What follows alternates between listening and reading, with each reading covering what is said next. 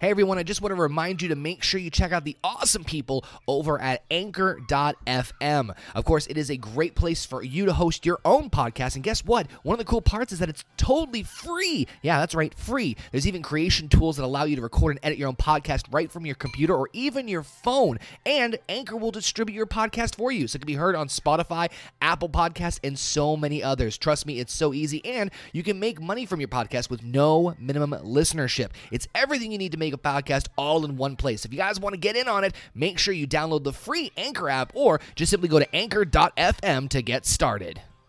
All right, everyone, before we get into the wrestling talk, I want to thank our sponsors for this episode. That, of course, is Podcorn. Podcorn is a marketplace connecting podcasters to amazing podcast sponsorship opportunities, such as host read ads, interview segments, topical discussions, and a lot more. I've just started using Podcorn myself, and I'm telling you, it is really user friendly and a great way for you guys to get the podcast support that you really need as far as advertisers. So it's really awesome to get these sponsorship chances. And with Podcorn, there's no middleman. Podcasters of all sizes can browse and choose opportunities right on the platform, set their own rates, and even collaborate with brands directly without any exclusivities. And you never give any rights up to your podcast either. And Podcorn is there to support you at every step and ensure that you are protected and compensated for the work that you do for the brands. The marketplace mission is to give podcasters transparency, creative freedom, and full control of how and when we monetize. So make sure you guys click the link in my show notes head over to podcorn.com to sign up and start browsing sponsorship opportunities today.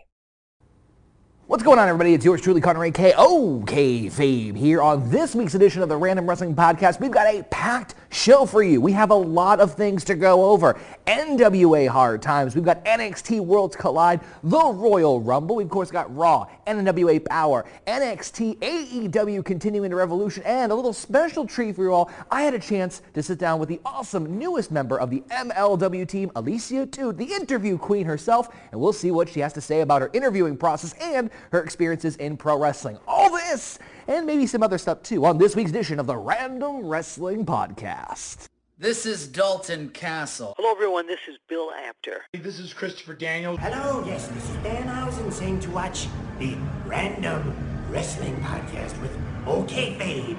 Okay, Fabe. Because you're listening to the Random Wrestling Podcast with OK Fabe. We're sure about that name, right? Yeah, I'm listening to OK Fabe. The host with the most. On FITE TV, Fight Fighthausen. Watch it. No swearing on the podcast. And now, OK Fabe presents the Random Wrestling Podcast. I have been waiting a long time to say these words, and I'm going to say them right here, right now, tonight. Your number one source for all pro wrestling talk with a comedy twist. Where the hell did Randy Orton come from? He snapped the metal punch in half. In the main Miz, how you doing, man? Yeah, good to see you. All right, yeah, you wear your little thing, you're looking like a blind nun. All right, hey, do me a favor, park the rock truck.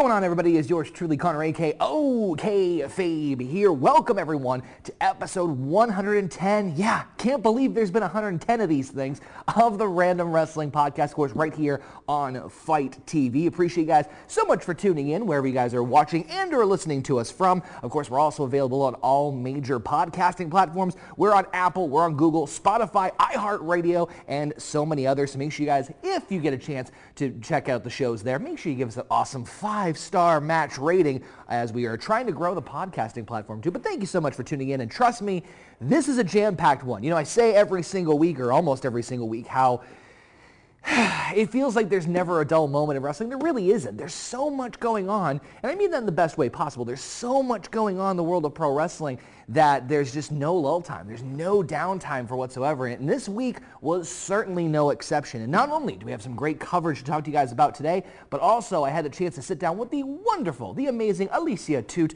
the newest member of the MLW team, and also the interview queen because she's been doing so many great interviews. So we'll make sure to tune in towards the end of the show as we had a chance to sit down with her, and it was a great time to catch up with her. But let's talk some pro wrestling first. And this weekend was certainly stacked. Now, normally, At this point in time, I usually talk about SmackDown, or at least the previous week's SmackDown, but there was another show that happened on Friday. You may have heard about it. NWA Hard Times. I want to talk about this pay-per-view first because let me tell you something. This pay-per-view was fantastic. Now, obviously, if you guys have watched or listened or even follow me on social media, you'll know that I am a big fan of the National Wrestling Alliance. And they've done a lot of things and made a lot of strides in their presentation, the, the character growth, making you invested into the company. And this was no exception. And I will go on record, in my opinion, by saying that the Hard Times pay-per-view that the NWA has produced is the best one they have done thus far. We've got more in the coming in the future, which we'll talk about, but this one was absolutely my favorite that they've made so far. Not to discredit the ones they've done in the past. I enjoyed Into the Fire, Crockett Cup 2019, but I'm telling you, Hard Times is one I would certainly recommend you check out if you want some great, amazing wrestling action. This one, of course, had the entire TV title tournament in its encapsulation. We were building to this where the finals, we had Ricky Starks taking on Trevor Murdoch. And man, I was hopeful. I had my fingers crossed that Trevor Murdoch was going to make it all the way. And I was actually very happy to see Trevor in the finals. But with with gusto and determination, Ricky Starks was able to overthrow and overcome, thus becoming the new NWA television champion under the new NWA regime. And much hats and credit off to Ricky Starks for that victory. And we'll talk more about Ricky Starks and the very uh, interesting scenario when it comes to the TV title when we talk about NWA Powerrr a little bit while. But I'm telling you, the ride there was a treat. Unfortunately, Ken Anderson wasn't able to make it. Uh, he was not medically cleared to compete. But if you want to watch the entirety of the tournament some of the, honestly, the matches kept getting better as the, as the tournament progressed.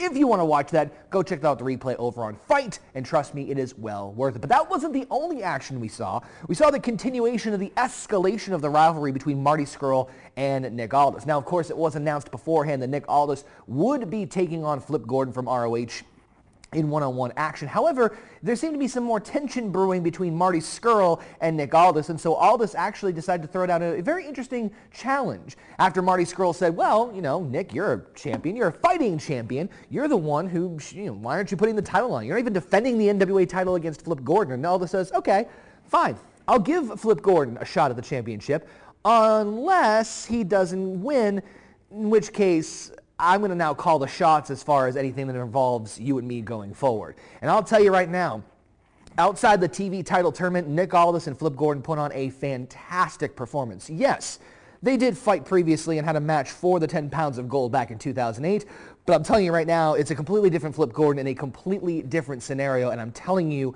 this was my favorite match of the evening. Great psychology, amazing action, athleticism like you won't believe, and really truly showcased to me how far along Flip Gordon has changed since the last time they've encountered. It is an, an, amazing matchup, one that just makes NWA Hard Times that more important for you to make sure you catch the replay over on FITE. Now, we of course had other championships on the line at NWA Hard Times, and guess what? We also got ourselves some new champions. Yes, we have new NWA World Tag Team Champions in Eli Drake teaming up with James Storm as they had a successful victory defeating the then champions, the Rock and Roll Express, and of course the Wild Cards. And this was a crazy triple threat tag team action match but uh, surprisingly, it was not meant to be for the Hall of Famers, as the Rock and Roll Express ultimately did drop the match, uh, drop the championships to Eli Drake and James Storm. But still, makes things interesting about what the future could hold for the tag team division. I don't think Rock and Roll is going anywhere, and I don't think the Wild Cards are either. I think Drake and Storm having the tag team titles, as odd of a pairing as they are, and usually I'm not a big fan of rando tag teams being thrown together, there's something about the charisma of the two of them working together, especially the post promo afterwards, that makes me go, this could be a very entertaining run when it comes to the tag team division. Uh, but that wasn't the only title change that happened, folks. No, we've got ourselves a new NWA World Women's Champion. Thunder Rosa, one of the most popular women arguably in the NWA right now, had captured the NWA World Women's Championship at Hard Times, defeating Allysin Kay in a very stiff matchup between the women, really showcasing once again how far along uh, the other divisions and the other championships have gone in the National Wrestling Alliance. A lot of people were rooting for Thunder Rosa, yours truly included, not to take anything away from Allysin Kay. But again, probably the best women's matchup that we've seen thus far. uh, in the National Wrestling Alliance under this new regime. Very happy, excited for that. Thunder Rosa, of course, getting a pretty big ovation and rightfully so. Congratulations to Thunder Rosa for winning the new women's championship. However, there was at least two successful championship defenses. Of course, we talked about Nick Aldis earlier, but Aron Stevens, the third degree national champion, of course, did successfully defend the championship against Scott Steiner. This was more of a, I don't want to say comedic match, but it did certainly have a lot of comedic overtones to it. Not that I'm certainly complaining, but this one was definitely eh, different compared to the other championship matches. And although technically speaking, Scott Steiner did win by disqualification, Stevens was able to hold on to the national championship. But unfortunately, Mr. Question Mark did receive the brunt end of the force of Mr. Big Papa Pump uh, in a camel clutch, which uh, really didn't, uh, or excuse me, the Steiner recliner. Excuse me. I got to remember to call these things by their right names. But either way, Hard Times was still a treat in and of itself, but that's not the only event that NWA's got going on in 2020. Oh no, Mon Frere. Uh-uh, we're not done by a long shot. They did announce at Hard Times that, yes, the Crockett Cup would be returning. Those of you who don't know what the Crockett Cup is, it is a legendary tournament that took place in the heyday of the NWA, basically referred to as the Jim Crockett Senior Memorial Cup, shortened down to, of course, the Crockett Cup. It is a tag team tournament that we did see return to the NWA last year. The likes of Sting, Lex Luger, the Road Warriors, and even Dusty Rhodes and Nikita Koloff have won this coveted cup and it's only curious to see which teams will go on to win the 2020 Crockett Cup in April. And yours truly is certainly looking forward to the Crockett Cup. But make sure you guys order NWA Hard Times, get the replay, and watch some of the amazing action that the National Wrestling Alliance has to offer. But that wasn't the only pay-per-view. We had three of these suckers over the entire weekend. The next one, of course, switching gears to the NXT brand, NXT Worlds Collide.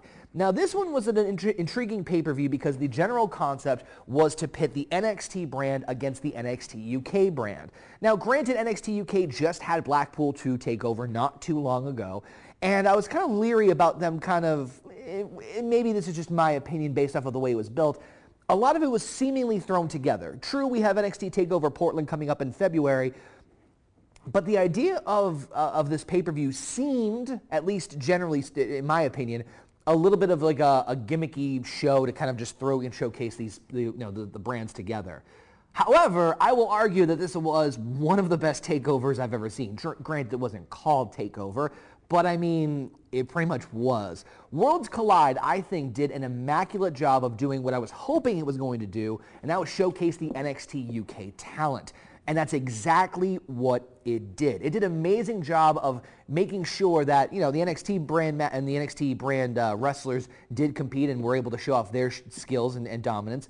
But more importantly, showcase that the NXT UK brand is a force to be reckoned with, and they certainly did. From the Toyota Center in Houston, Texas, Worlds Collide took place, and it was a awesome showcase of the UK talent. Of course, right off the bat, we have a new cruiserweight champion. And before we even get into that matchup itself, they introduced the new version of what is now the NXT Cruiserweight Championship, getting rid of the entire purple scheme and getting the NXT logo embroidered into the middle of the belt with some purple lining in the little to kind of give, uh, I guess, a little homage to the previous championship. I'm telling you right now, I love the design of the championship. Again, it's the, generally the same thing. It's just black instead of purple, but there are four purple lines in the middle with the NXT logo now instead of the WWE in the center plate. But either way, still love that Angel Garza awarded this new championship before his championship defense in a absolutely crazy fatal four-way match that featured, of course, Jordan Devlin, Isaiah Swerve Scott, and of course, uh, Travis Banks. Insane cruiserweight matchup that surprisingly Jordan Devlin got the victory here, the protege of Finn Balor getting the chance to hold the Cruiserweight Championship and bring it back to the UK brand. And again, this just really emphasizes the importance to me of why it's important for them to, to have brought the Cruiserweight division into NXT. No disrespect to 205 Live. I think it was a great platform for cruiserweights, but I think integrating it with these other two brands was probably one of the smartest moves they did in terms of re-elevating the uh, value of the Cruiserweight Championship. I think even better, being able to jump back and forth between the NXT American and the UK brand is even better because now you have a chance to really showcase uh, cruiserweights on a higher platform on arguably two of the hottest brands that WWE has going on right now. So congratulations to Jordan Devlin. I mean, insane cruiserweight match. You guys know me. I love me my cruiserweight matches, and this one was insane. Go check out the replay, of course, over on the network. We did have the NXT Women's Championship defended as Rhea Ripley did a successful title defense against Toni Storm. But of course, the bigger question or the bigger story was the re-changing of the name of the championship. And go figure, this broke literally last week as I was recording last week's episode. I literally finished this episode and was in post-production and editing. And go figure, ah, go figure, go figure, the news breaks. So for those of you who missed WWE Backstage a week ago, Becky Lynch had made a comment about how she wished they could get rid of the word women's and just have everything be kind of an open, fair game. Now, whether or not that was in relation to what actually happened here, NXT's Women's Championship went underneath a name change, in which case now it is just referred to as the NXT Championship. So the word women's is completely eliminated. Now, I, I'm all for equality, and I'm going to go on a bit of a tangent here, so bear with me on this. I'm all for equality. I'm all for the women getting equal opportunity. I'm all for them getting a chance to showcase and spotlight themselves and try to be as equal to the men as humanly possible. And you can't argue that the strides that women have made in the last three or four years have not been huge. Getting rid of the Divas Championship, main eventing WrestleMania, pretty much having every women's match or having a, a match for women that have had in the men, Hell in a Cell, Money in the Bank, Elimination Chamber, Royal Rumble. We've had pretty much almost every major men's stipulation match happen on the women's side. There might be some few exceptions, but you get the idea. I understand the bigger picture of why this is a, a big deal and why it, it, they were looking to do this because they want to have the equality going. I'm all in favor of that. However, I think changing the name of the championship is kind of a moot point. And I feel like, and again, this is just my candid opinion speaking here, you can only go so far as far as really, you know, mixing things up and really kind of showcasing the, the spotlight of women. I argue that having the women having their own division and showcasing and spotlighting themselves the way they have been the last four years is probably better than just abandoning the name women's in their championship. There's no shame in being a women's champion. In fact, I argue that there's more pride in being a women's champion, especially considering that there was a Divas Butterfly Championship that was around for at least, what, almost a decade? So listen, I'm just saying that was probably a better call. Unless the, the overall plan is to eventually integrate it where women and men are fighting in intergender matches, then I feel like there's no point in getting rid of the word women's in your championship. And again, I'm all in favor of the women having main event of WrestleMania. I was very happy and stoked. I was glad the women's got a women's Royal Rumble. I was glad they got a Hell in a Cell. I'm glad they got all those type of matches and those opportunities. I loved it. I thought it was great, and they killed it most of the time. There were some bumps here and there, but for the most part, the women were putting on, sometimes they were putting on the matches of the night. And so I'm all in favor of that. But I think getting rid of the name women's is kind of just, it's a, a bit pointless. I get the bigger picture of why they're looking to do it, but for me personally, I just I don't think I don't think it's necessary. But we'll see how it goes. Maybe they're just experimenting with an NXT, but we'll see how things play out. Um, of course, we had DIY in an epic tag team match against Mustache Mountain. What an incredible tag team match. No, you know, no disrespect to the other tag teams in NXT or UK, but wow, what a matchup that was. And that was just an absolute treat to see the reuniting DIY. But I'm telling you, I- am going to say this right here, right now. The best match of the night for me was definitely the main event. Imperium against the Undisputed Era in an eight-man tag. Now, I said this on Twitter. If you follow me on Twitter, I, uh, I, usually try to tweet during as many of the shows as I can. But I said this on Twitter that Imperium versus the Undisputed Era is arguably the best eight-man tag team match I have seen in a long time. Now, we wrestling fans tend to get desensitized to like six man and eight man tags because especially on like Raw and SmackDown, we see it so frequently. It happens so much that it kind of becomes numb to it in terms of like what we're seeing and experiencing. Now there were so many different things about this that I loved. I love the fact that, well, I didn't say love, but I loved how Imperium had to make the battle back after losing Alexander Wolfe, who did legitimately get concussed during the match. And as far as I can tell, he's, he's doing okay now. Haven't heard any updates on his progress, but hopefully Alexander Wolfe recovers pretty quickly. but we, he was knocked out relatively early in the match, so he had down to a three-on-four scenario. I love the idea that Walter was this imposing monster that you had to keep protected for a while until the very end, in which case he just ran roughshod over everybody. I think Marcel, um, Marcel Barthel and uh, Fabian Aichner did an incredible performance of showcasing why they are a force to be reckoned with, and they're just not Walter's hitmen, same with Alexander Wolfe, and they showcased how good they are as a team. I sort of knew how good they were as a team in NXT, but this match to me showcased them that much more.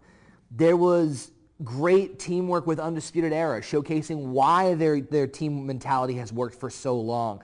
There was just great moments, great action, suspense, psychology. There were no titles on the line. It was just pride. So realistically, you didn't know who was going to win this one. But at the end of the day, UK came out on top on this one and Imperium getting the victory here was awesome. And I mentioned at the beginning of this review about Worlds Collide how it was a great showcasing of the UK talent. And while most of the cases, if you really were looking at the matches, UK only won two and the uh, NXT um, US brand only you know, won majority, but the, the, the, lasting image of Walter standing shoulder to shoulder with his Imperium teammates defeating the most dominating faction in NXT history is the right move. That was the right move to make. That was the right call to do. And I loved every moment of it. Worlds Collide was a, was a pay-per-view that I went into with not really, I wasn't saying I wasn't excited. I knew they were going to do a great show, but I was more blown away by the main event and really just the, the, the elevated quality of standards. I went into it as, a, as an idea of like, okay, this will be a cute concept of NXT versus UK, and now I hope they do it every year. I hope every year we get to see a Worlds Collide in January so we can showcase the bo- best of both brands because it was an absolute treat. But that's just me. Maybe you guys have something different. I'd love to hear your thoughts on this. So make sure you hit me up on the website, okayfabe.com, social media, and wherever you guys love to interact with me. Or you can hit me up on the Gmail. Carrier Pigeon.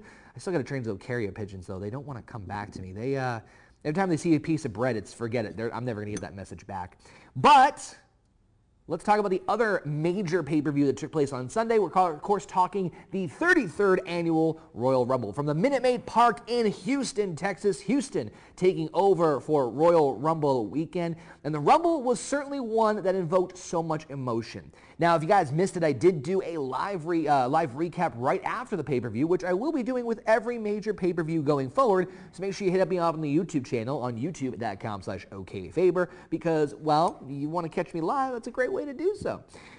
But the pay-per-view itself definitely had mixed reactions. I don't want to say it was necessarily a bad pay-per-view, but certainly had a lot of things going into it with uh, high expectations, questions. Of course, we're starting the road to WrestleMania but there's a lot of things to go over and dissect with this. Of course, let's talk about the pre-show matches real quick. Sheamus defeating Shorty G in singles action, and Andrade Cien Almas defeating Humberto Carrillo in the uh, U.S. title match in the pre-show. Both okay matches. Not really too surprised by the results on that one. Humberto just getting the U.S. title shot after Andrade retained it after last week's ladder match on Raw.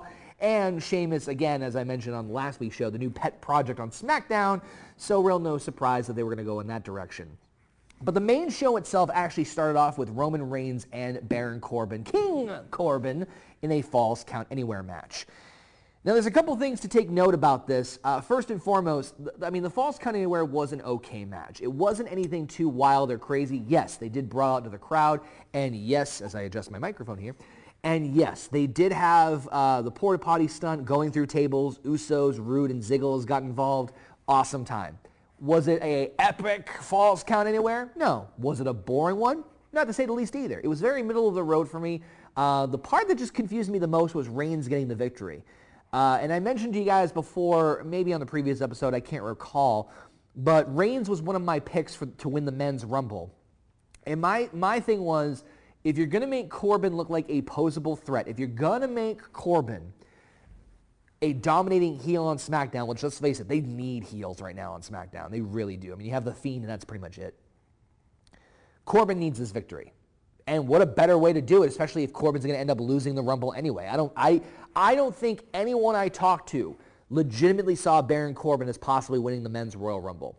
And he didn't. But the point is, not to say Reigns needed this victory per se, but Considering the rumors going around about where Reigns might be headed after Rumble season, we'll see how that plays out on SmackDown next couple of weeks. But I just wish Corbin kind of got the victory because I feel like even though he did win King of the Ring and kind of rechanged his whole persona, even considering what happened in the main event, I think Reigns or Cor- Corbin, excuse me, should have gotten the victory over on that one. But maybe that's just my opinion. Now, in an interesting twist, the women's rumble was actually the next matchup on the card, and I was actually kind of perplexed at this because, as we talked about before, the women's rumble only had like seven women that were announced for the match. We didn't know a majority of the women who were in there, which you could look at it as a good or a bad thing, right?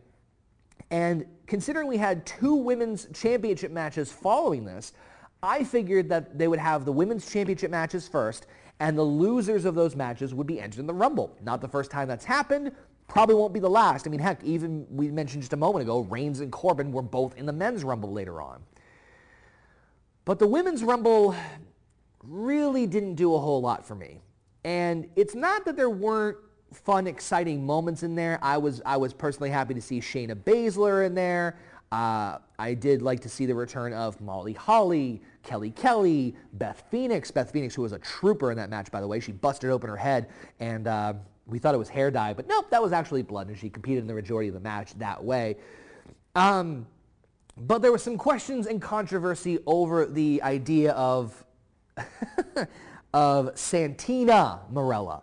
Yeah, you, you heard me right. Entering at number 29 was Santina Marella.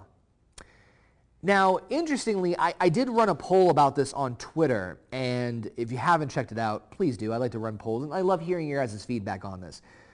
And of course, I'd love to hear your feedback on this now too. But the, the part that was very interesting to me over the course of the, la- of the 24 hours following the Rumble were two things. One was the return of a very big superstar, which we'll talk about when we get to the men's Rumble. But the other was the polarizing idea of Santina in the women's Rumble match. I think that that was not a smart move to do. The only reason why is, and, and again, these are just my opinions, my complete opinion on this one. You guys can feel free to, feel free to agree. Is considering the rumblings we've heard about the Rumble at that time. And, and let me explain by this. The rumor was that there were several women backstage who were cleared to compete. And again, I have to completely stress the word rumor, right? The rumor was that Nia Jax and Rhea Ripley were both backstage and could have competed in the Women's Rumble, which honestly I would have much rather preferred over Santina Marella. People were wondering why Sasha Banks wasn't involved in the Rumble. She apparently was not cleared to compete, so that makes sense. But Santina could be very easily misinterpreted as a mockery of the women's division. I mean, let's face it, when people think about Santina Marella, they think about her winning the Miss WrestleMania contest Battle Royal from WrestleMania 25. And that is kind of a bit of a jerk move when we were just mentioning the strides that women had made earlier about, you know, from 2016 to now, getting rid of the Divas Championship, the, the strides that women have made and, and had sometimes better matches than the men. So it's, it's kind of a, a fine line. If they were strapped and had no one else to compete in the Women's Rumble, or they wanted to do a comedic spot, I can sort of understand both of those scenarios and interjecting Santina maybe early on or having her like, uh, or him, make her way down and then get taken out by someone. I would have been fine if Santina like made her way down and then Nia Jax made a return and took her out like, no, this is my house and then, or Rhea Ripley or whoever, and then making her way down. I would have preferred that. And granted, Santina wasn't in there long, eliminated herself, fine, whatever have you. But just, I think it wasn't the most well thought out idea. Now, again, people, I, when I ran the Twitter poll, it was very interesting to see the polarizing differences because some people loved the idea, they thought it was hilarious. The others, not so much. And I, again, I'm not saying that I hated the idea. I just think that it was a very bad judgment call. Uh, again, time and place. Five years ago, mm, actually, not even more than that, maybe six or seven years ago, it had a different impact and significance. I mean, heck, 25th anniversary of WrestleMania was well, 10 years ago. Times have changed. So just saying, maybe not the greatest idea. And again, if they if they had her like going towards the ring and then get taken out, that's one thing.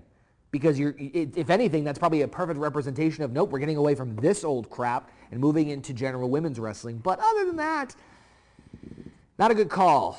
Not a good call at all. But let's get away from that. Let's talk about Charlotte. Charlotte actually ended up winning the Women's Rumble, which surprised a lot of people, and unfortunately also had some eye rollings. Now, as of this recording, Charlotte has not officially announced who she's facing. She even teased on Raw that she would be facing a champion, and the rumor has it that she might not even be challenging for the Raw or SmackDown Women's Championship, but rather going the route of NXT, which certainly would be a fun little treat. I wouldn't mind seeing Charlotte versus, versus Rhea Ripley for the NXT Women, or excuse me, NXT Championship.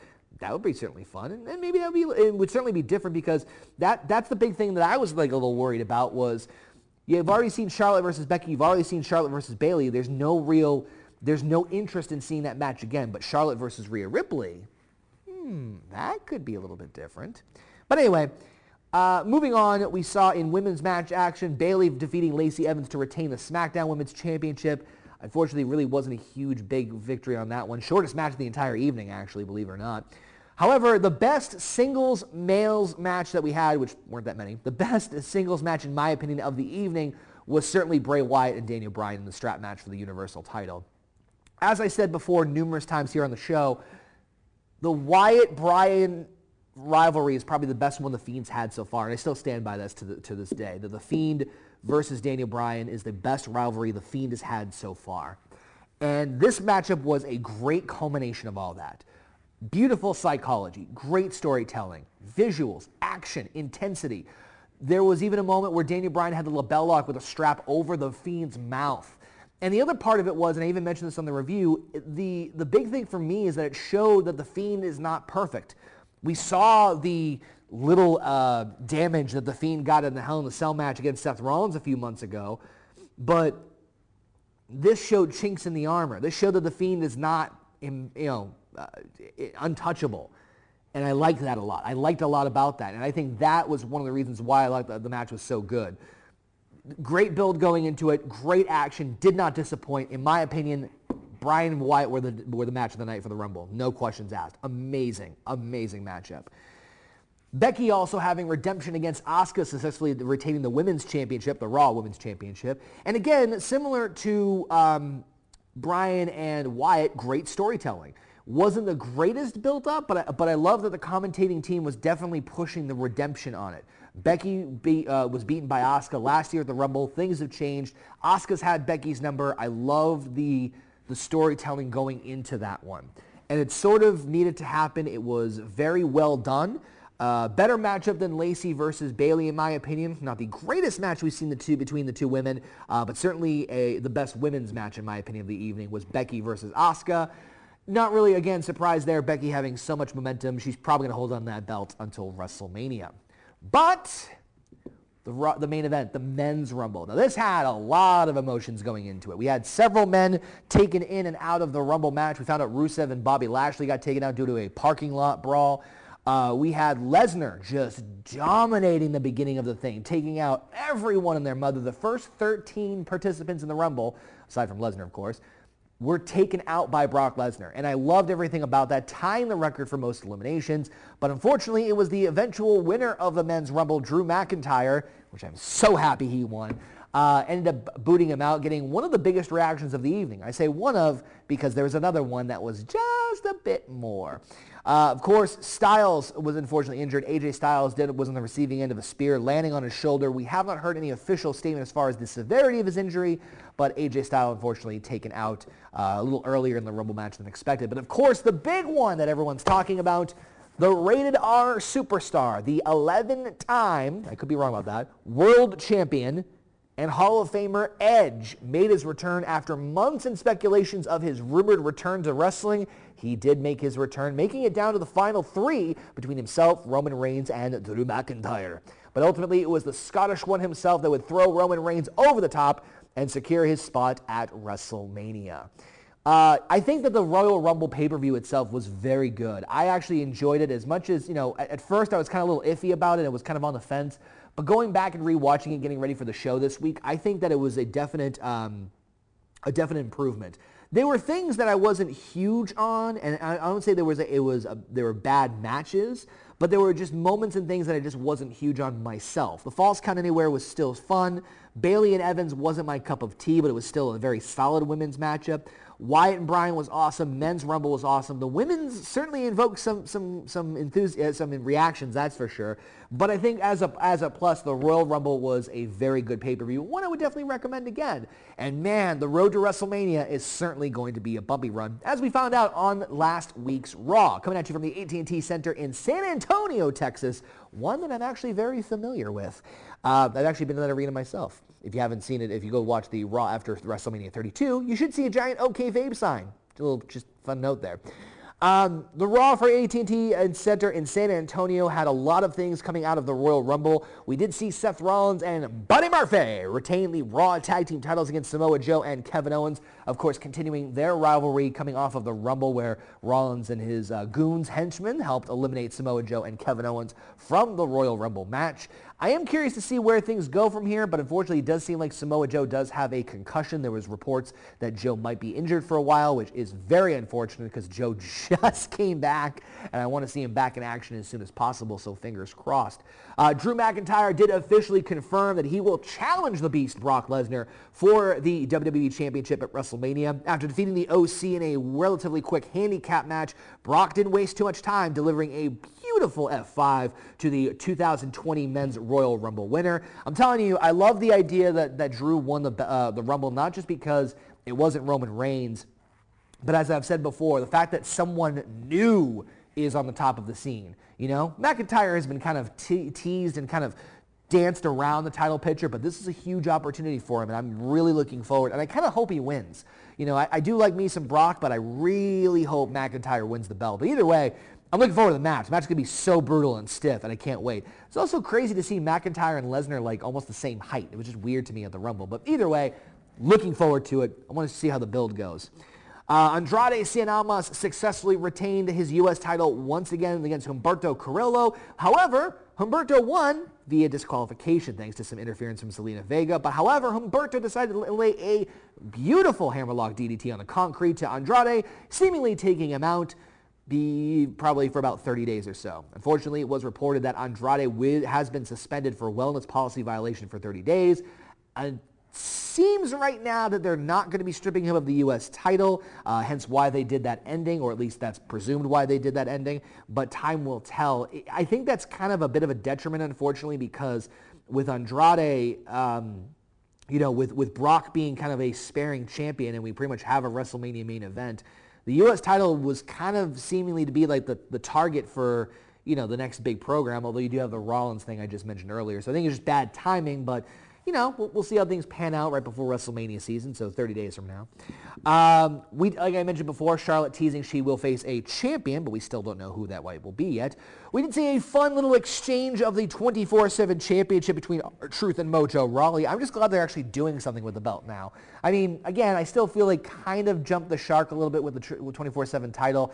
Uh, after the um, Drake Maverick stuff, which is still gold in my opinion. But I, I feel like they're they're kind of there's not much left they can do with the 24-7 title. They need to kind of freshen things up a little bit. But hey, Mojo, somebody different, there could be some fun with that. Uh, but of course, the main thing that everyone was talking about from the main segment of Raw was the Edge Orton segment. So Edge coming back announcing he is back in wrestling and he wants to go on a fun little ride. It was a great speech. Definitely recommend you go check out the playback. But Randy Orton, who was eliminated by Edge in the Rumble, uh, was teasing and trying to maybe convince Edge and everybody else that Rated RKO should come back as a tag team. But we all know it probably wasn't going to last. And it didn't because Orton just dropped Edge on an RKO at the drop of a dime. Now, the interesting thing about this was Orton actually teased possibly stomping Edge's head in a steel chair, then changed his mind only to come back with a one-man Con-Chair-To. But I really recommend you go back and watch the segment because I'll say this right now. The Edge Orton segment at the end of Raw this past Monday was probably one of the best Raw endings I've seen in a long time. It wasn't just because of who was involved. Edge is known for being a great psychologist. Orton is great at being a heel. You putting those two guys together is going to be magic. The big thing I liked about it was they let the emotions breathe. There was, there was no commentary after uh, Orton RKO'd Edge. To my knowledge, there was none. It was just quiet and they just let the moment roll out. And sometimes less is more, and I really loved how they just let the, the weight of what happened, the weight of what you just saw take place. And that to me is what, what made that moment so great. And that's what made it so great to see that happen and make me really look forward to seeing Orton versus Edge. Uh, presumably we're going to get these two at WrestleMania. There was rumblings we might get Orton, uh, excuse me, uh, Edge versus Styles. But considering AJ Styles' shoulder injury, it seems that's going to be put on the back burner at least for now. But either way, that is a hell of a way to get things kicked off with that. So I'm really looking forward to that. Um, awesome ending to uh, awesome ending to Raw. Just throwing that out there right there right now. Hey everyone, don't forget the amazing action that you can still order right now on FITE TV, including NWA Hard Times. Go back and witness the awesome history of the National Wrestling Alliance, including Nick Aldis versus Flip Gordon, Aron Stevens defending the NWA National Championship, the NWA World Tag Team titles, and of course the return of the NWA TV title in a huge one-night tournament. Make sure you go order the replay right now on FITE. Also, don't forget to order New Japan Pro Wrestling's The New Beginning pay-per-view coming at you February the 9th at 2 a.m. Eastern Standard Time, featuring some of the greatest matchups from New Japan Pro Wrestling. Of course, you've got the IWGP Junior Heavyweight Tag Team title match, Jay White versus Sanada, Jon Moxley defending the IWGP United States Championship against Minoru Suzuki, and your awesome main event of the IWGP Heavyweight and IC titles both on the line as Tetsuya Naito takes on Kenta. So make sure you check out this and all the other amazing action coming at you on Uh, but let's switch gears over real quick to NWA Powerrr. Now, with NWA Powerrr, there really was a lot of just recapping of hard times, but I did want to kind of go over a couple of quick bullet points, and of course, make sure you check out the replay of, N- of uh, NWA Powerrr over on the YouTube channel, uh, NWA YouTube channel. Yes, I hope I said that right. Uh, we had Royce Isaac defeating Andre Golan in a singles matchup. And then we had a very interesting uh, follow-up with Ricky Starks and the television championship. Apparently, NWA is implementing a Lucky 7 rule, where essentially Ricky Starks must successfully defend the NWA television championship seven times. If he is able to do so, he will get a shot at the NWA World Championship. I love everything about that because not only are you going to guarantee to get a championship match almost every NWA Powerrr, which seems to make sense because you are a television champion and they're in a television studio, it's going to make Ricky Starks become almost an instant star overnight. And it's going to give you some quality matches and a reason why every title defense is important aside from just having the title. Granted, there's no disrespect in being the TV champion. It's a very prestigious, important championship. The likes of Steve Austin, Arn Anderson, Tully Blanchard, uh, Stone Cold, uh, Steve Austin, Dusty Rhodes have held that belt. But now there's even more on the line. Lucky seven. You hold on to that belt seven times. You defend successfully seven times. You get a shot at the 10 pounds of gold. Love the concept. And Stark seems to be off on a, star, on a, on a very strong note as he did defeat Zicky Dice in singles action to retain the championship. So we can only go up from here. Speaking of Eli Drake and James Storm as tag team champions, we did see an interesting confrontation with them against the national champion Aron Stevens and question mark, possibly new tag team challengers. But the big one I wanted to talk about was the Marty Scurll, Nick Aldis interview slash confrontation.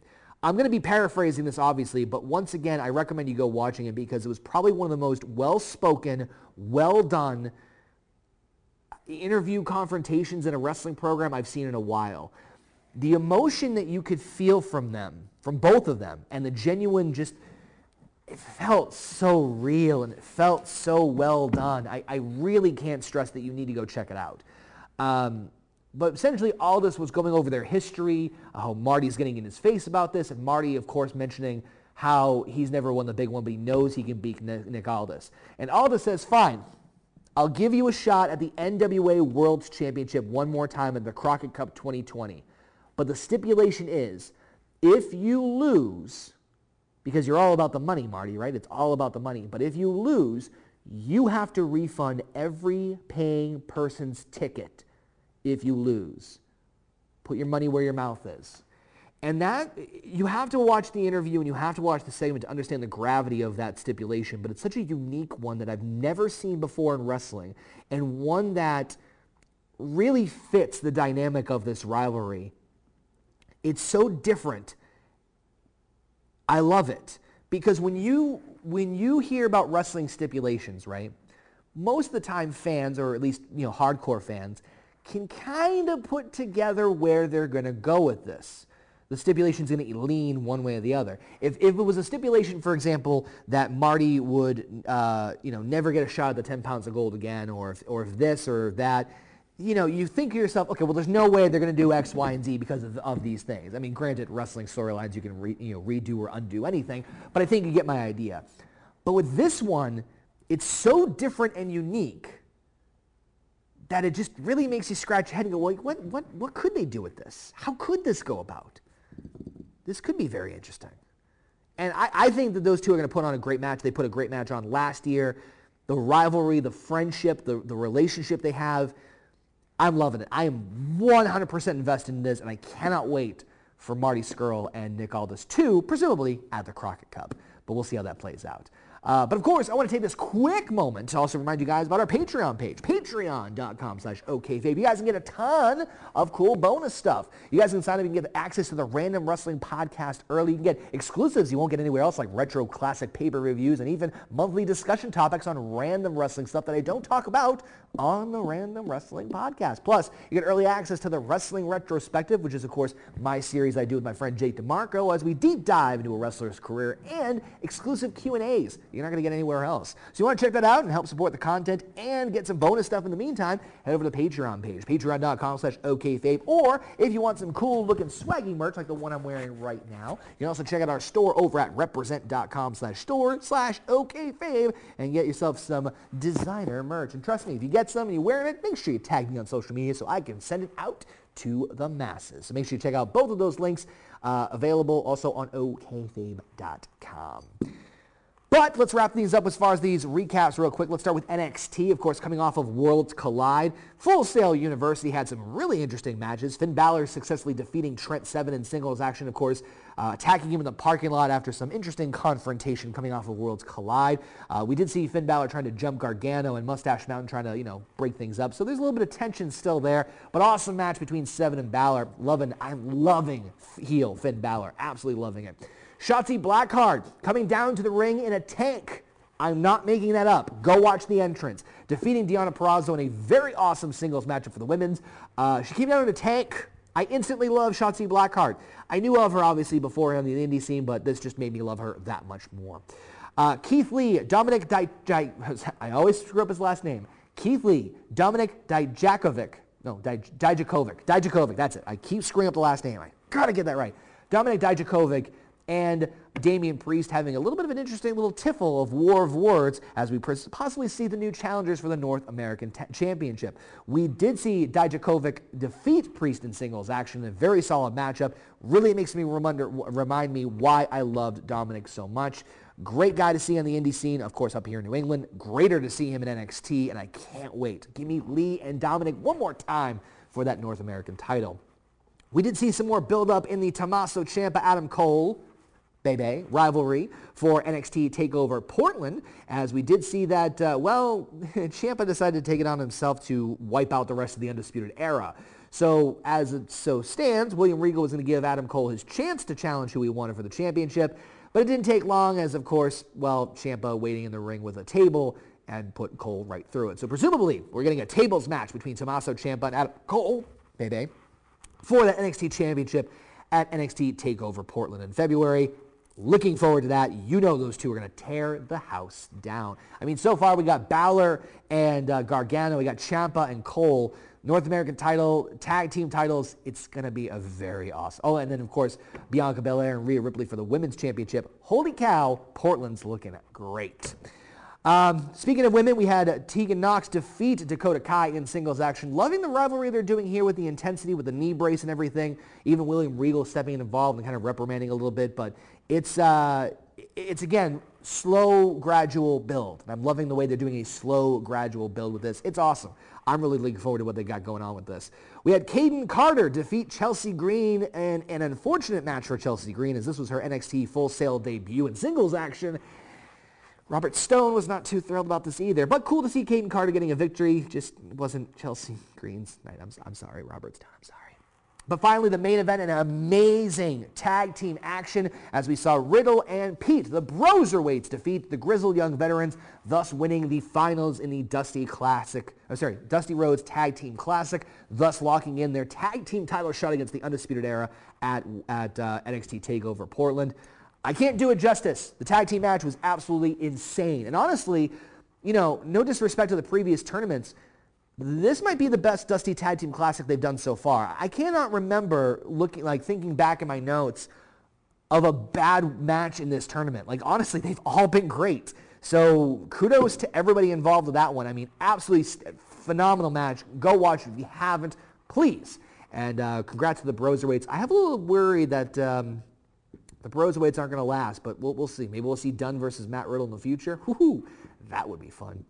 But let's switch gears over to the other company. Of course, we're talking AEW Dynamite. Wolston Center, I hope I'm saying that right, in Cleveland, Ohio, had some very interesting moments as we kicked off things off with a Jon Moxley, Chris Jericho confrontation with, of course, the renegade Jack Sparrow, Jon Moxley, saying that it is his destiny he needs to power through, and, and the ultimate goal for him is to win that AEW World Championship. And truth be told, I think the war, the, the war, war of words, easy for me to say, uh, was very well done between these two guys. It was just the right amount, not really much a lot of physical confrontation, although we would get some a little later on in the evening. But just enough to kind of build things up, and we do know that we're going to get Moxley and Ortiz from the Inner Circle next week on AEW Dynamite. We did see the Young Bucks in tag team action against the Butcher and the Blade with, of course, MJF, the best part of, of AEW, on commentary the entire time. I do love the relationship between MJF and the Butcher and the Blade. I think that that is a smart move because even though you have Wardlow with him as his muscle, having a tag team involved just make it gives MJF a bigger presence of him being a bigger star. So I just I, I thought that was very awesome. So uh, kudos to him on that. Kudos to the Bucks to actually getting a tag team victory uh, here on Dynamite. And I loved how later on in the evening backstage we catch up with the Bucks after the match, and we still teasing some tension with Omega and uh, Hangman Adam Page going into, you know, uh, we, we, know they're going to eventually fight for the tag team titles. We, we know that's pretty much going to happen at this point. But it's interesting that they're, again, planting seeds, a little tension, even like showing off the nameplates. I just thought that was very clever and just little, little things like that. You know what I mean? Little things like that. Uh, Big Swole, unfortunately, was defeated by Nyla Rose in singles action. And uh, sorry to say, once again, women's matchup in this one was not particularly my favorite. A couple botches here and there, at least presumably looked like it. Wasn't huge, um, but uh, not the last thing we'd see from the women because there is something else I want to talk about with the women's a little bit later on. Uh, we did see Cody uh, going up against Kip Sabian in singles action. I did love the little touch with Arn Anderson uh, having a clipboard, presumably doing some scouting uh, during Cody's match, which I thought was very clever. So maybe there's more alliances and allegiances going on. Who knows? But great showcasing of Kip Sabian. Awesome match. Uh, probably one of my favorites of the entire evening. We did see Britt Baker. I told you we weren't done with the women yet. We saw Britt Baker uh, getting up in Tony Schiavone's face in an interview up on the stage. Of course, she didn't take too many more shots at Tony Schiavone, not even calling him a barista anymore, but rather taking shots at JR, which, uh, eek, tough room indeed. Uh, we did see SCU defeating the hybrid in tag team action. What I really liked was afterwards, once again, we heard from the Dark Order. Dark Order basically saying that, listen, the, the higher power uh, is not happy with, with Christopher Daniels and may even start targeting his family and friends. A lot of rumor and speculation over who this higher person is or the, you know, the, the, the, the one behind the Dark Order. I kind of hope they tease us a little bit more, but I'm still digging it. I kind of hope it is Daniels. You know what I mean? Like I really kind of hope it is, but we'll see how that plays out. Uh, Pac, of course, warns Jon Moxley about taking on the inner circle, and then it's only a matter of time before things can go for him pretty badly. But also targeting Page and Omega, saying he's not done with them, and apparently don't have time for him this week. But this time he's gonna be back, and he's be coming for blood. I love Pac's promos, and I just love how he never seems to be wearing anything other than wrestling attire, at least from what I've seen him in. Even in promos, he's just wearing wrestling attire. But there's an intensity about him that just Gets me scared about him easily. Even if he's outside getting a cold and coughing, like he did in this promo. It's just, I, he's a man I do not, never want to mess with. Never. In the main event, we saw a trios match. The Inner Circles, Jericho, Ortiz, and Santana taking on Private Party. I don't know why I said it like that. And Darby Allin. Uh, awesome trios match with Inner Circle getting the victory. We saw a post-heel beatdown, but of course Moxley coming in with a baseball bat. Of course, not like Sting, but you know, close like Sting because he had a bat, uh, trying to come in and make the save for the baby faces. Uh, Dynamite was awesome this week. We did solidify, of course, the main event with Moxley versus Jericho. We saw some other rivalries kind of building into. Of course, we know Cody and MJF. I think it's smart for them to keep them as, as separate as they can right now. Cody giving a chance to showcase some talent, while MJF maybe getting involved more with the Butcher and the Bunny. Uh, sorry, the Butcher, Blade, and Bunny. Uh, the women's division, like I mentioned before, is unfortunately the thing they really need to improve upon the most. Uh, Britt was fun. I love her new heel persona where she's just you know ripping on everyone. Uh, tag team scene's pretty strong. Very decent AEW Dynamite. Not the best one they've done, but still a fun treat nonetheless. Speaking of fun treats, we're going to switch things over to the audio segment. Of course, I had a lovely chance to speak with the lovely Alicia Atout over from MLW. She's the interview queen herself, and it was great catching up with her, talking about uh, all sorts of things from how she got involved in wrestling to her interviewing, uh, interviewing skills, uh, tips, tricks, MLW itself, wrestling in general, and I can't wait to talk about this from the home studio. So let's switch it over to that interview with Alicia Atout going on, everybody? Is yours truly, Conor, aka OK Fabe here, and I am joined by the interview queen herself. She is also a host announcer for Major League Wrestling, and I'm getting paranoid because I want to make sure I pronounced her name correctly because I know that is something that everyone tends to do. Alicia Atout, I hope I said that right. You just rocked that intro. Hello, yes. hello. Thank awesome. you so much for having me on. hey, my, it is my pleasure, and, it, and it's it's actually kind of I was kind of like befuddled, like wow, is actually able to, you know, sit down and do an interview with, you know, humble little old me. I know you, like we were just talking about before we got on here. You are a very busy person. You just uh, do. I feel like I, I always see you on social media, like always involved with something. I know you said that's part of being your own boss. Yeah, it gets really hectic. There aren't a ton of days off. There really aren't any days off because your phone is the thing that controls it all. I do all my social media. I handle all of my emails. I coordinate all the interviews. I talk with talent, my bookings. So it's one of those things where it just never it never stops you know? Oh I, I can only imagine. I mean i know I, I do a lot of stuff just doing this show but you're like out there you're traveling you're doing this you're doing conventions you're doing shows. I mean it's just i can only imagine how many frequent flyer miles you've already racked up in the short amount of time you've been doing this. Yeah it's it's really hectic. It's really busy. But at the same time, I get to travel. I get to explore new places, meet cool people, eat lots of awesome food, and shop in different places. Like it's that's the that's honestly the best part. It's like the ah. traveling and, and the eating and the, the time with friends. Like it's it's really cool. So yes, it's a lot of work, but at the same time, you have to try to find the balance and enjoy all the little things um, along the way. Absolutely. I'm jealous of you just when you mentioned the word food. I'm like, oh, that does sound really, really good. Um, with uh, so I, I guess the, the a couple of questions I want to ask obviously pertains to your wrestling stuff, but you were kind of already doing interviews in like the music world beforehand. You even started your own website. Is that right? Yes, this all kicked off because I had my own website. And because of that, um, I've been very, very lucky that a lot of really cool opportunities have come my way.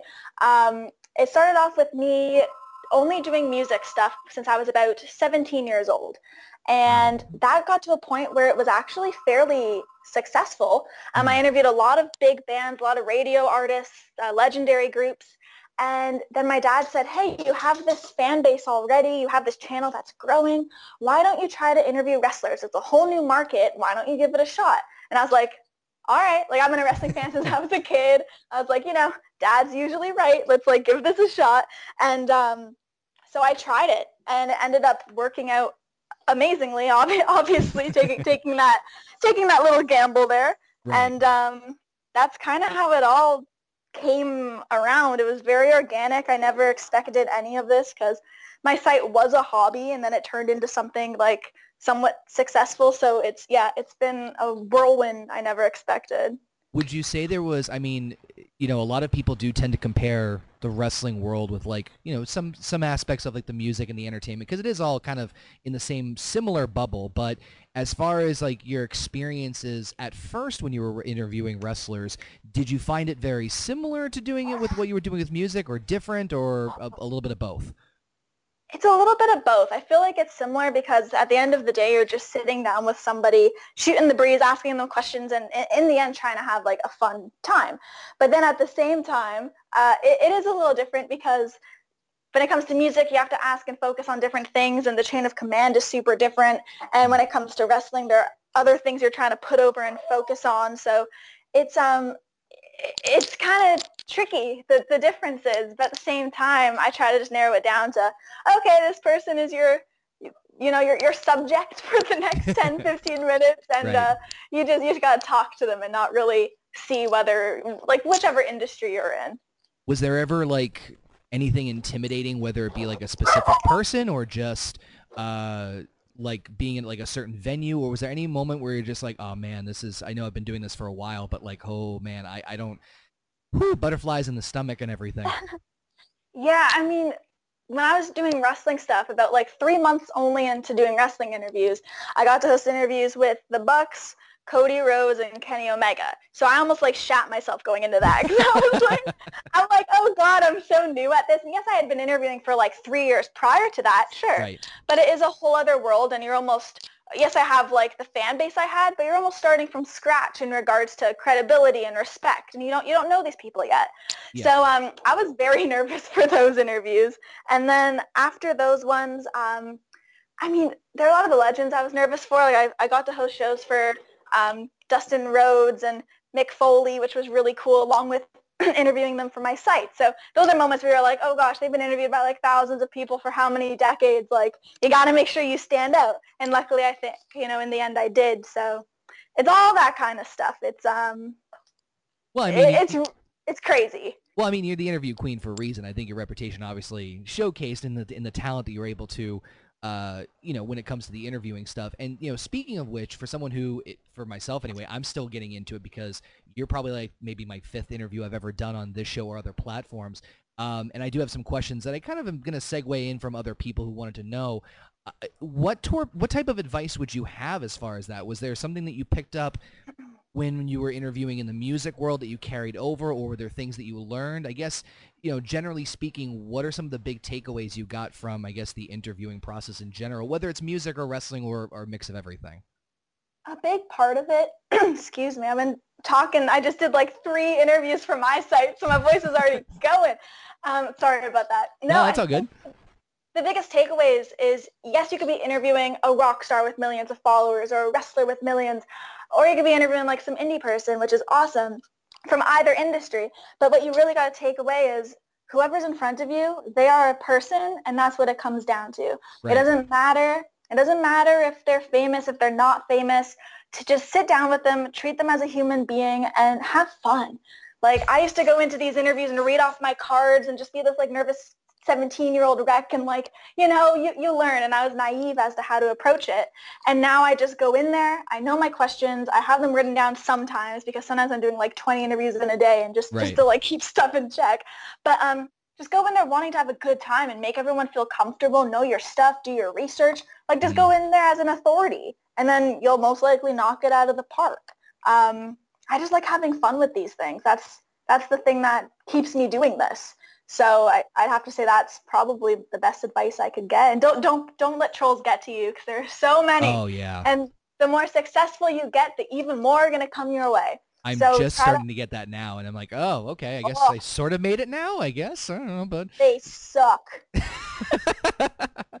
I don't think anyone's like, yay, trolls, but I guess it sounded like a badge of endearance. But yeah, I, I get your point on that. With, um, I know you were mentioning earlier the, the Omega and the Bucks are kind of like the, you know, it sounded like one of the biggest ones. Were they your favorites as far as your your top interviews, or was there somebody, I know it's hard to pick and choose because you've interviewed so many different types of people, but is there any, any that particular come to mind, whether it be the person or just the way you felt it went or how deep the interview went? Like any particular favorites that stick out to you? Um, I mean, those are definitely some just because of the sentiment like that. Those interviews I feel like were the reason I was able to work all in and work double or nothing because I feel like I made a good impression on those guys. So just from like a significant standpoint, those really mean a lot to me. But as far as just like cool ones, people I always love talking to, like I am so, so, so happy anytime I get to chat with the Bullet Club, like whether it's having Tama on or Jay White, and now like I'm hosting the Bullet Club beach party in April during Mania weekend in Tampa. Like it's just they they really brought me in like a, a member of the club, a member of their little family or huge family, I should say. Right. So um so I, I really enjoy any time I get to have those guys on. They're just they're so fun and, and sweet and so that's always really a joy. Um, Jericho was really cool for me the couple times I had him on since he was one of my favorites as a kid. So it's hard. Like it changes day to day. Like Foley was the first wrestling match I remember watching. So that was super, super cool. It's I'm I'm all over the place. I'm a bit of a mess when it comes to my favorites because it changes from day to day. It changes Right. from what programs you're watching. If you're reminiscing that day, like it's kind of it's weird, but Well, yeah, I can imagine I, being I love hard. fall. Yeah, no, I, I get it. It must be hard, especially like I said, you you've interviewed so many, and there's you know different people for different reasons. Uh, I know you mentioned earlier, just a moment ago, that Foley was one of the first ones you watched. Is that like, was that for you? Um, uh, was his, is his match like the first one that really like, whoa, okay, I gotta let's see what this wrestling thing is about, and then you know most of us fans we we start with something and just it's all invested in from there. Was was he the first like person or match that really got you invested into wrestling? Absolutely. When I was about three or four, um, is when I started like focusing on wrestling. I think I started watching it when I was like two, but I don't really remember. So my the first thing I really remember was watching Hell in a Cell, and I was so young, but I was so captivated by this like big burly dude with the crazy curly hair and his attire. And then when he falls and he has his tooth in his nose, like all these little snippets didn't freak me out because like growing up, I watched a bunch of like stuff, like I was into comic books and all that kind of stuff. So I remember seeing that like, oh my gosh, this is like real life superheroes. This is awesome.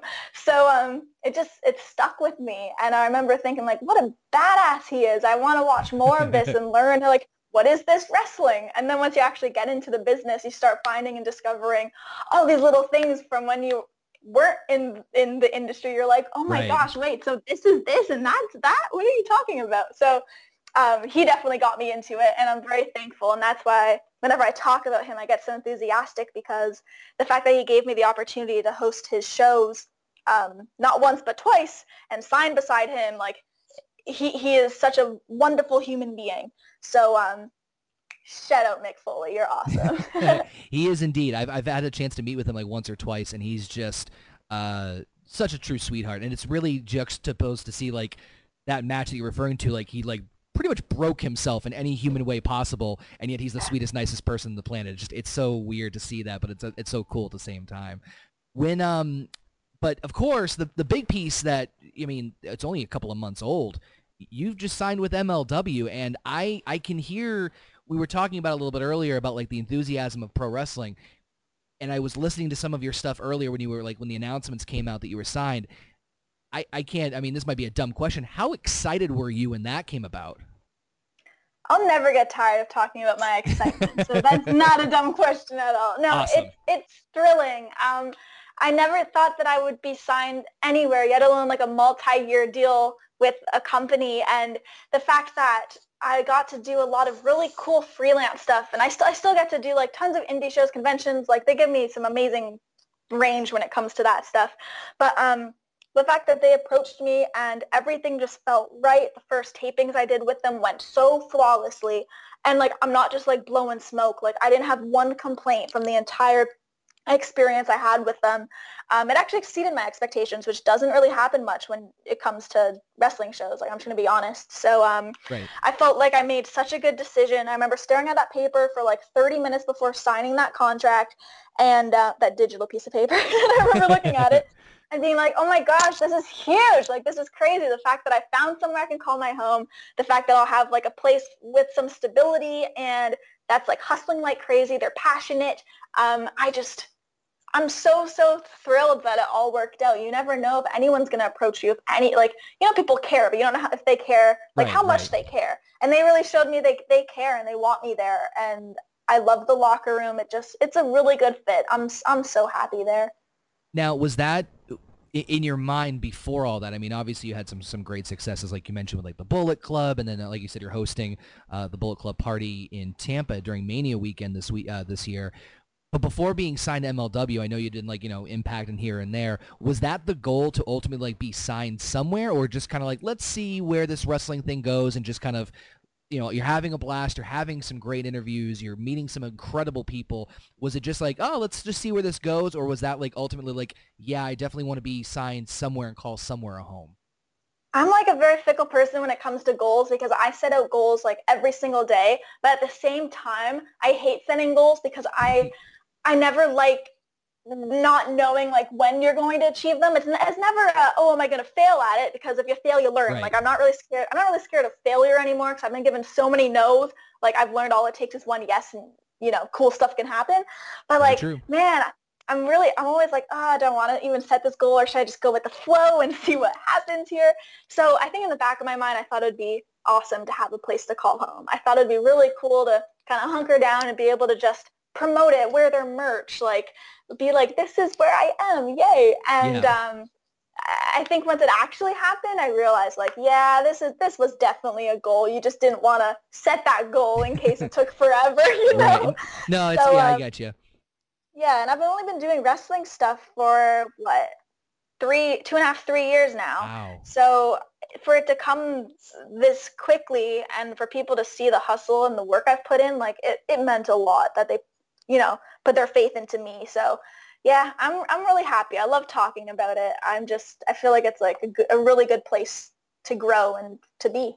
Oh, absolutely. I mean, the success that MLW has been having, like just in the last year alone, uh, is huge. I've been watching some of their matches and getting ready for, you know, and I wish I had more time to sit down and watch it. But some of the stuff they were able to, uh, you know, pull off as far as their in-ring stuff has just been incredible. Um, with, you know, and I, and I hate saying this with, you know, you just said you do and don't like making goals. Is there anything on like a checklist that you want to try to achieve while you're there in MLW? Or is there anything that you're like, oh, okay, maybe it'd be cool to maybe do this or maybe do that or anything spec- anything either specific or vague that comes to mind, even if it's not with MLW, but just in wrestling in general. I mean, it's hard to top being signed by them, but is there anything else that you're like, oh, maybe this or that might might be cool too? Right. Um, well, one of the things I really wanted to do was more live promos. Um, we've I've filmed promos in the back before that have gone live or straight to TV, but I've never only once with with Impact. Right. Um, when I did a Scarlett Bordeaux promo, um, did I actually go in front of the crowd and do something live? So going into MLW, they said how they were going to rework a lot of segments and really try to make me one of the faces of the brand, which they've already done, and I'm so grateful for. Uh, I want to do more live in ring stuff, and so far I've only done two tapings with them, and I think I've done five in ring in ring segments already. Wow. It's awesome. So um, that was a goal I wanted, and now it's you know already checked off. So it kind of just shows their efficiency and like how cool that is. Um, I feel like eventually I could be tied into some storylines, which could be really, really cool. Um, never wrestling, you know, not gonna happen. Yeah. but um, maybe tied into stuff because they're very open creatively, and I, you never know what kind of role you can get thrown into. So I'm definitely open to to almost everything aside from some physical contact. right, right. Keeping that to a minimum. Is it is it like the idea of like just being able to see people's reactions and being like in the thick of things with the crowd? Is that why you like like, like being out in the ring more?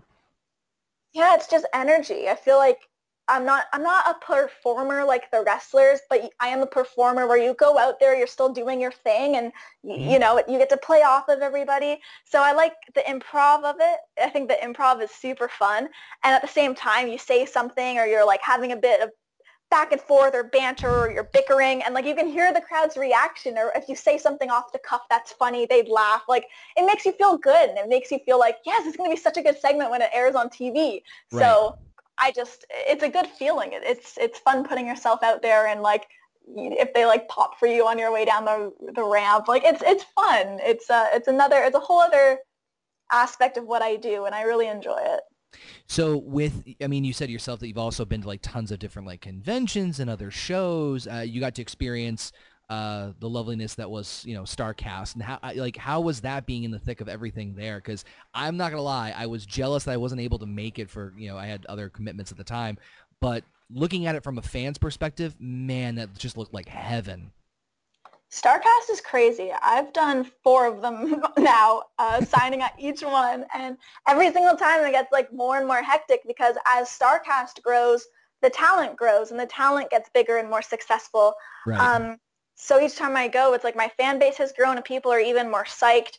So yeah, Starcast is crazy, and not only from a signing uh, or or talent, for lack of a better word, angle, but also as media. I get to like walk the floor, see tons of friends, vlog like crazy. So that's also a really awesome part of it too for me. So I, I love Starcast. Anytime they throw one, like I always try to be there. And so far, I'm four for four. So we'll, see. Uh, what what's in the works if they have another one coming. But I'm, I'm waiting to hear so- from Conrad for the fifth one. Like, I want to know when the fifth one's coming because I'm going to try my darndest to get down there for sure. Um, but with you, I mean, I, I was checking in obviously your social media, which if you haven't followed Alicia on social media, what are you doing? Go follow her on Instagram. Go follow her on Twitter. go follow her everywhere.